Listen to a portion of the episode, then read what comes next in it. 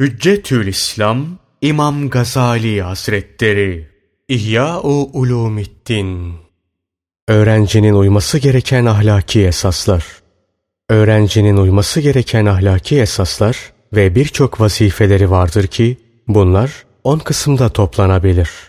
1. Her şeyden evvel kalbini bütün fena hallerden ve kötü vasıflardan temizlemektir. Çünkü ilim kalbin ibadeti, sırrın naması ve batının Allah Teala'ya yaklaşmasıdır. Azaların vazifesi olan namaz, azaları her türlü pislikten temizlemeden kabul olmadığı gibi batıni ibadet ve kalbi ilimle süslemede ancak kalbi her türlü kötü sıfat ve vasıflardan ve fena huylardan temizledikten sonra kabul olur. Nitekim Peygamber Efendimiz sallallahu aleyhi ve sellem din temizlik üzerine kurulmuştur buyurdu. Temizlik, zahir ve batın temizliğidir. Allah Teala Kur'an-ı Kerim'de Tevbe suresi 28. ayeti kerimede müşrikler bir pisliktir buyuruyor. Ve şu gerçeği ifade ediyor ki pislik ve temizlik yalnız dışa bağlı değil içle de alakalıdır. Müşrik yeni hamamdan çıkmış ve temiz elbise giymiş olması bakımından temiz olabilir. Fakat cevheri ve maneviyatı pistir. Pislik, nefret edilen ve kendisinden uzaklaşılan bir şey olduğuna göre iç pisliklerden kaçınmak daha mühimdir. Çünkü batın pisliği burada pislik olmakla beraber ahirette de insanı helake götürür. Bunun için Peygamber Efendimiz sallallahu aleyhi ve sellem bir hadis-i şerifinde köpek bulunan eve melek girmez buyurmuştur. Kalp, meleklerin indiği ve konakladığı bir evdir. Gazap, şehvet, kin, haset, kibir, ucup ve benzeri kötü huylar uluyan köpeklerdir. Bu gibi köpeklerle dolu bir kalbe melekler nasıl girsin? Çünkü temiz olanlar temiz yerde bulunur. Pisliğe karışmazlar. Allah Teala ilim nurunu melekler vasıtasıyla kalbe akıtır. Nitekim ayet-i de şöyle buyurulmuştur. Şura suresi 51. ayeti kerime. Ya bir vahiy ile ya bir perde arkasından yahut bir elçi gönderip de kendi izniyle dileyeceğini vahyetmesi olmadıkça Allah'ın hiçbir beşere kelam söylemesi vaki olmamıştır. Bunun gibi kalbe gönderdiği ilmin rahmetlerinde de görevli melekler vardır. Bunlar kötü sıfatlardan uzak, temiz ve mukaddes kimselerdir. Bunlar ancak temiz yerlere inerler. Kendilerinde olan rahmet hazineleriyle ancak iyi ve temiz yerleri tamir ederler. Bunu söylerken hadisteki beyt kelimesinden murat kalp, kelp kelimesinden murat, gazap ve diğer kötü sıfatlardır demek istemiyorum. Ancak bu hadiste buna da uyarı ve işaret vardır derim. Zahir manayı batın manaya değiştirmekle sözü asıl manasında kullandıktan sonra buna da tenbih ediyor demek arasında büyük fark vardır. İşte Batıniye fırkasının yol ayrılığı bu inceliktedir. Onlar kelimeyi asıl manasından alır, başka manada kullanırlar. Bizim anlattığımız iyi alimlerin kabul ettikleri itibar yoludur. İtibar, ibret almak demektir. Yani asıl manayı kabul etmekle beraber ondan başka bir mana da çıkarmaktır. Nitekim başkası bir belaya uğradığı vakit bu belanın kendisine de gelebileceğini düşünerek akıl sahibinin ondan ibret alması gibi bu övülen bir ibret alıştır.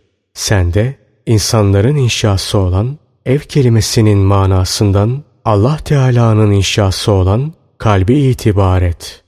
Sureti için değil de ahlakı olan yırtıcılık ve pisliği bakımından yerilen köpek kelimesinin manasından bu sıfatlarda olan nefsi itibar et. Bilmiş ol ki gazapla dolmuş, dünyaya dalmış ve dünyalık peşinde koşan, insanların şeref ve haysiyetleriyle oynayan kalpler, surette kalpse de manada köpektir. Halbuki basiret nuru suretlere değil manalara bakar. Maddi alemde suretler manalara galiptir. Manalar suretlerin içindedir. Ahirette bunun aksine olarak suretler manalara tabi ve manalar galiptir. Bunun içindir ki her insan manevi sureti üzerine haşrolacaktır. Nitekim Peygamber Efendimiz sallallahu aleyhi ve sellem şöyle buyuruyorlar. İnsanların şereflerini ayaklar altına almaya çalışanlar köpek suretinde, mal düşkünleri kurt suretinde, benlikçiler kaplan suretinde, riyaset aşıkları aslan suretinde haşrolacaklardır. Bu hususu ifade eden daha birçok haberler olduğu gibi basar ve basiret sahipleri de buna şehadet etmiştir. Eğer seviyeleri çok düşük kimseler var ki birçok ilimler elde etmişlerdir dersen cevaben deriz ki onların bilgisi ahirette faydası dokunacak, saadeti sağlayacak, gerçek ilim olmaktan çok uzaktır. Zira ahirette faydası dokunacak ilmin belirtilerinden biri isyanın öldürücü bir zehir olduğunun bilinmesidir. Öldürücü olduğunu bilen kimsenin zehir içtiğini hiç gördün mü? Böyle sureta alim geçinenlerden duyduğun bir hadisi dilleriyle kabul ederken kalplerinden tereddüt etmeleri ilim namına bir şey değildir. Nitekim Allah ondan razı olsun İbni Mesud Hazretleri şöyle buyurmuştur. İlim fazla rivayet etmek demek değil, belki Allah Teala'nın kalbe ilka ettiği bir nurdur. Diğer bazıları da ilim korkudur dediler. Zira Allah Teala Fatır suresi 28. ayeti kerimede şöyle buyurmuştur. Allah Teala'dan en çok korkanlar alimlerdir. İlim korkudur diyen ilmin en önemli özelliğine işaret etmiştir. Bu sebepten bazı gerçek alimler başkalarının biz ilmi başka gaye uğrunda okuduk. Fakat ilim başkası için olmaktan kaçındı ve ancak Allah için olmayı kabul etti. Sözlerinin manası ilim bizden yüz çevirdi. Hakikati bize açıklamadı. Bizim elde edebildiğimiz ancak sözler ve zahir manası oldu demektir dediler. Eğer dersen ki usul ve füruda ün almış alimlerin önde gelenlerinden sayılan nice muhakkik, fakih alimler tanırım ki kötü ahlaklarından temizlenmemişler, arınmamışlardır. Cevabında deriz ki ilimlerin derecelerini ve ahiret ilmini bildikten sonra bunların meşgul oldukları ilim olması bakımından faydası çok az olan şeyler olup bu gibi ilimlerin faydasının eğer Allah rızasını niyet ederse daha ziyade amel bakımından olabileceğini anlarsın. Bu cihete yukarıda işaret edildi. İnşallah ileride daha geniş tafsilat verilecektir. 2. Dünya ile alakasını azaltıp yurdundan ve ailesinden uzaklaşmalıdır. Çünkü dünya alakası ve aile meşguliyeti tahsile engeldir. Halbuki Allah Teala bir insanın içinde iki kalp yaratmamıştır ki iki tarafı idare etsin. Ne zaman aklını başka tarafa bölersen gerçekleri anlaman asalır. Bu sebepten bütün kuvvetini ilme bağlamadan ilimden bir şey alamazsın denilmiştir. Sen bütün varlığını ilme bağladığın vakit onun bir cüzünü alman yine şüphelidir. Dağınık fikir suyu bölünen bir dereye benzer ki bir kısmını toprak içer, diğer bir kısmı havaya karışır.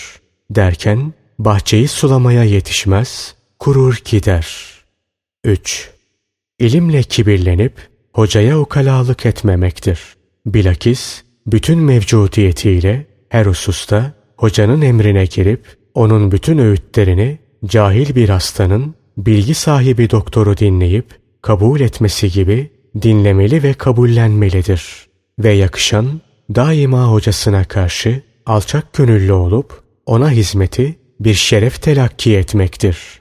Şabi diyor ki, bir cenaze namazını kıldıktan sonra binmesi için Zeyd bin Sabit'e katırını yaklaştırdım. O sırada Abdullah bin Abbas gelerek özengiyi tutmak istedi. Bunu gören Zeyd, ''Ey Resulullah'ın amca sadesi, özengiyi bırak.'' dedi.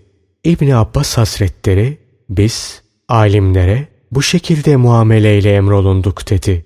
Bunun üzerine Zeyd, İbni Abbas Hazretlerinin elini öptü ve biz de Resulün ehli beytine böyle yapmakla emrolunduk diye mukabelede bulundu. Bir hadis-i şerifte Peygamber Efendimiz sallallahu aleyhi ve sellem şöyle buyurmuşlardır. Zillet, müminlerin ahlakı değildir. Ancak ilim talebinde olabilir. Hülasa, talebelerin hocalarına karşı kibirlenmeleri doğru değildir. Hocaya karşı kibrin belirtilerinden biri de istifade için yalnız meşhurları seçmektir. Bu ahmaklığın ta kendisidir. Zira ilim kurtuluş ve saadetin sebebidir. Kendisine saldıran aslandan kaçıp sığınacak yer arayan kimse sığınağı gösterenin ünlü veya ünsüz olmasına bakmaz. Halbuki cehennem ateşinin Allah Teala'yı bilmeyenlere saldırışı her nevi yırtıcı hayvanın saldırışından fenadır. Hikmet, müminin yitiğidir. Nerede eline geçerse onu ganimet bilir. Kim olursa olsun kendisini o yitiye ulaştırana teşekkürü boynuna borç bilir.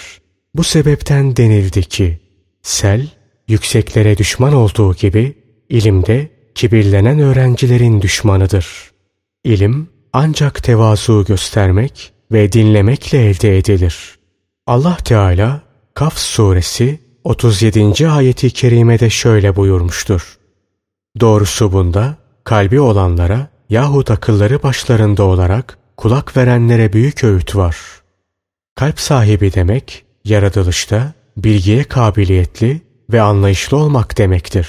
Bundan sonra yalnız anlayışlı olmak yetmez. Ta ki içinden hazırlanıp kendisine söylenenlere karşı teşekkür ve tevazu göstererek can kulağıyla dinlemedikçe.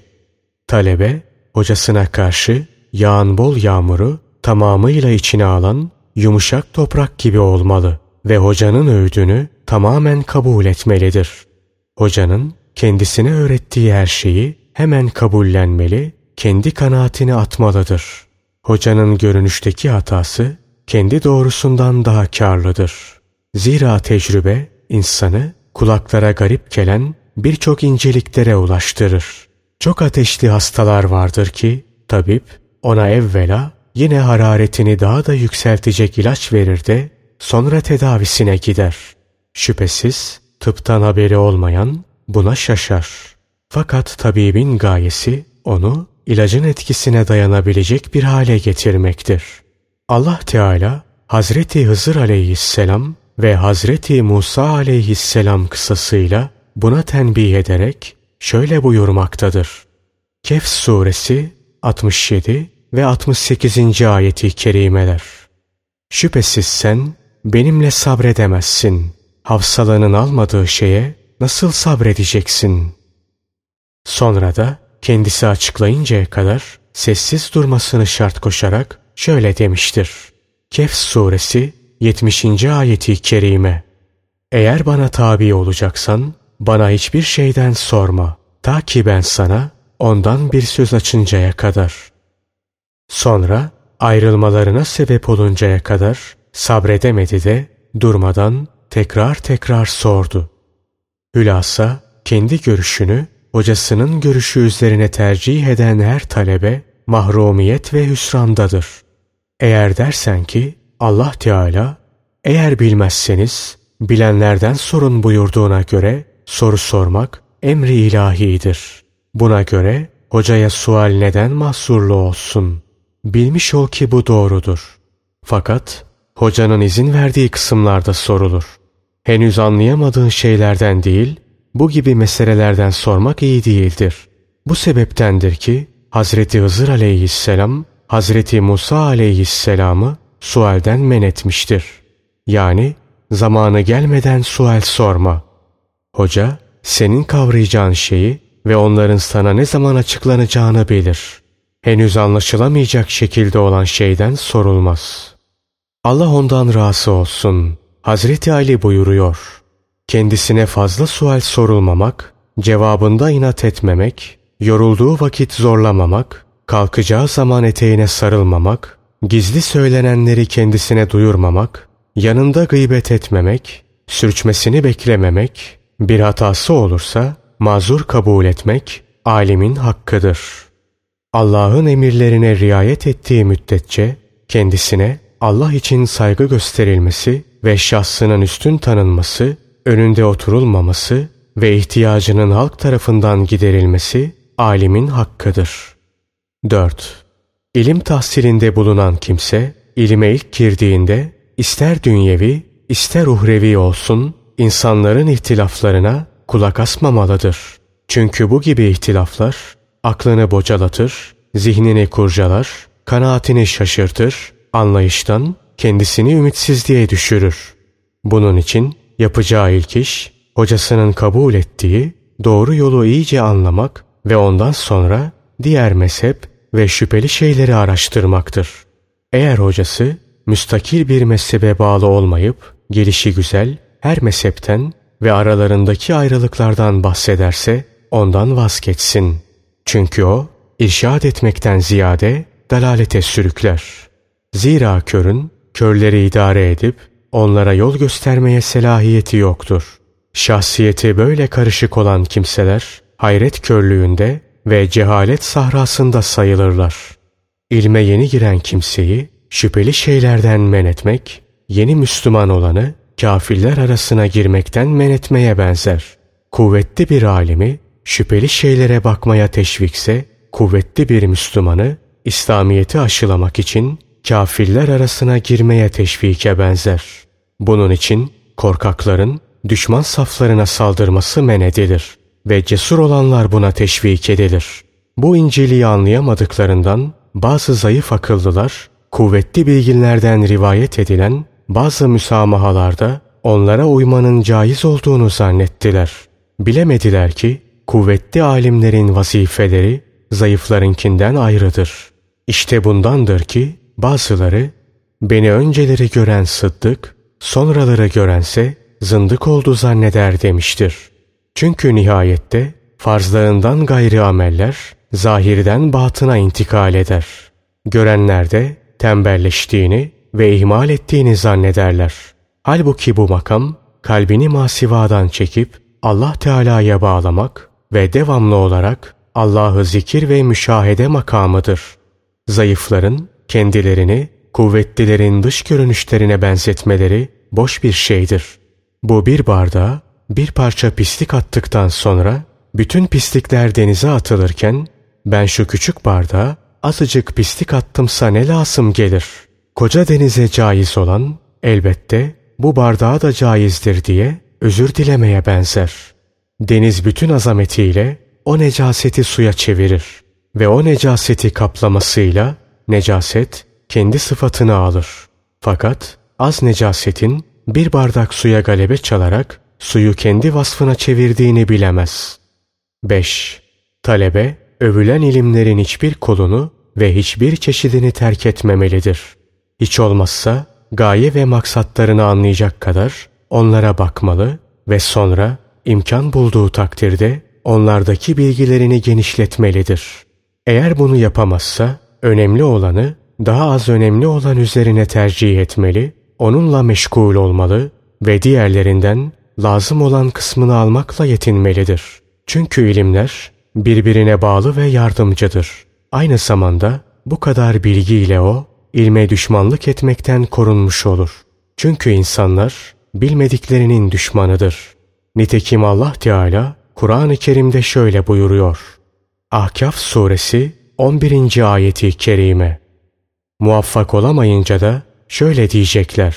Bu eski bir yalan. Şair de şöyle diyor. Acı bulur, ağzında tadı olmayan hasta. İçtiği su, ab hayat olsa da. İlimler, derecelerine göre ya kişiyi Allah Teala'ya ulaştırır veya ulaştırmaya bir nevi yardımcı olur. Maksuda yakınlık ve uzaklık bakımından ilimlerin belirli dereceleri vardır. İlim tahsilinde olanlar hudut bekçileri gibi onun muhafızlarıdır. Her biri için bir derece ve Allah rızasını kastettiği takdirde derecesine göre ahirette mükafat vardır. 6. Gelişi güzel bir ilim dalına dalmayıp en önemliyi tercih ederek tertibi gözetmelidir. Şu kısa ömür bütün ilimleri elde etmeye yetmediğine göre en doğrusu her fenden güzelini almak ve ondan bir kokuyla iktifa ederek bütün kuvvetini ilimlerin en makbulü olan ahiret ilmine bağlamaktır. Yani muamele ve mükaşefe kısımlarına çalışmalıdır. Muamelenin neticesi mükaşefe, mükaşefenin gayesi de Allah Teala'yı bilmektir. Allah Teala'yı bilmektir derken avam kısmının ağızdan aldığı veya veraset yoluyla sahip olduğu itikadı veya hasımlarına karşı kelamcıların takındıkları mücadele yollarını değil, belki mücahedeyle batınını temizleyerek hakkında Peygamber Efendimiz sallallahu aleyhi ve sellemin eğer alemlerin imanıyla tartılaydı, ağır gelirdi buyurmak suretiyle şehadet ettiği Hazreti Ebu Bekir radıyallahu anh'ın imani seviyesine yükselen kişinin kalbine Allah Teala'nın ilka ettiği nurun semeresi olan bir nevi yakini kastediyorum. Buna göre avamın itikadıyla bu itikattan farkı olmayan ancak söz sanatıyla kelam adını alan kelamcıların bu gibi tertiplerinden Hazreti Ömer, Hazreti Osman, Hazreti Ali ve diğer sahabe aciz değillerdi. Hatta Hazreti Ebu Bekir göğsüne yerleştirilen sırla onlara üstündü. Fakat onlar bu gibi şeylerle uğraşmazlardı. Sahibi şeriat, Peygamber Efendimiz sallallahu aleyhi ve sellem'den bu gibi sözleri duyduğu halde sonra rastgele duyduklarını küçümseyip beğenmeyen, bunlar Sofiye'nin uydurmaları ve makul olmayan boş sözlerdir diyenlere şaşarım. Sana yakışan bu makamda temkinle hareket edip ağır davranmaktır. Çünkü burada sermayeyi kaybetmek tehlikesi var. O halde fakih ve kelamcıların sermayeleri haricinde kalan ve Hazreti Ebu Bekir radıyallahu anh'ın üstün sayıldığı o sırrı öğren. Seni o sırra ulaştırabilecek olan senin ona olan hırsındır. Hülasa ilimlerin en şereflisi ve gayesi Allah Teala'yı bilmektir. Bu da dibi bulunmayan bir denizdir. İnsanlardan bu hususta en üstün mertebeye yükselenler, peygamberler, sonra veliler ve sonra bunları takip edenlerdir. Hikaye olundu ki eski mabetlerden birinde ellerinde birer yası bulunan iki hakimin heykelleri var. Birisinde şöyle yazar. Her şeyi en güzel ve en mükemmel şekilde yapsan bile Allah Teala'nın birliğine ve her şeyi yaratan olduğuna inanmadıktan sonra bir şey yaptığını sanma. Diğerinde de ben Allah Teala'yı bilmeden içerdim fakat kanmazdım. Allah Teala'yı bildikten sonradır ki içmeden kandım. 7. Sıralamaya uyma. Bir ilim dalını bitirmeden ondan sonraki koluna geçmemek. Zira ilimler zaruri bir sıralamaya ve sınıflandırmaya bağlıdır. Bazıları diğer bazılarına yoldur. Onlardan geçilmeden diğerlerine geçilmez. Muvaffak olanlar sıralamaya uyanlardır. Nitekim Hak Teâlâ şöyle buyuruyor. Bakara suresi 121. ayeti kerime. Kendilerine kitap verdiklerimiz onu hakkıyla okurlar. Yani ilim ve amelle iyice anlayıp tatbik etmeden başka bir ilim dalına geçmezler. Okuyan kişinin her okuduğu ilimden gayesi onun daha üstüne çıkmak olmalıdır. Mensupları arasında ihtilafın bulunmasını veya bazılarının hatasını veya ilminin gereğiyle amel etmediğini görerek herhangi bir ilmin bozukluğuna hüküm vermemelidir. Çok kimseler görürsün ki bunların aslı olaydı, erbabı onları anlardı diyerek akli ve fıkhi ilimlere itibar etmezler. Bu şüphelerin halli Miyarul İlim adlı eserimizde geçmiştir. Diğer bir kısmını görürsün ki bir tabibin hataya düşmesi sebebiyle topyekun tıbbı inkar ederler. Diğer bir zümreyi bulursun. Bir müneccimin dediği rast geldi diye müneccimlerin doğruluğuna inanır. Diğer bir kısmı da bir tahmin doğru çıkmadı diye ilmi nücumu inkar eder. Bunların hepsi de hatadır ve herhangi bir şeyin doğru ve yanlışlığını başkalarının cüz'i müşahedeleriyle değil kendi nefsinde bilmemektendir.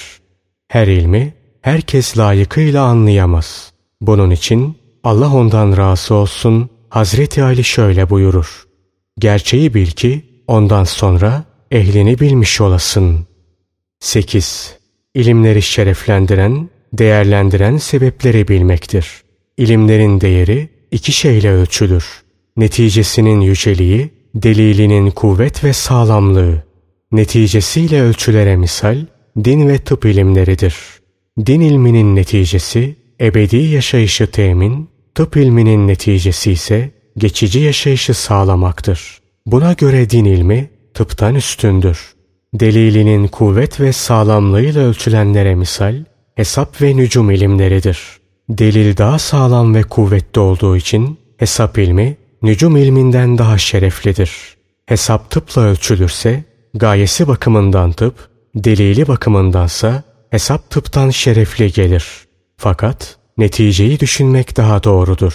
Bu sebeptendir ki her ne kadar çoğu tahmini ise de tıp ilmi hesaptan şereflidir. Şu verdiğimiz açıklamalardan anlaşıldı ki ilimlerin en yücesi Allah Teala'yı, meleklerini, kitaplarını ve peygamberlerini bildiren ilimlerle bu ilimlere ulaştıran diğer ilimlerdir. Buna göre senin de rağbet ve hevesin bu ilimlere olmalıdır. 9.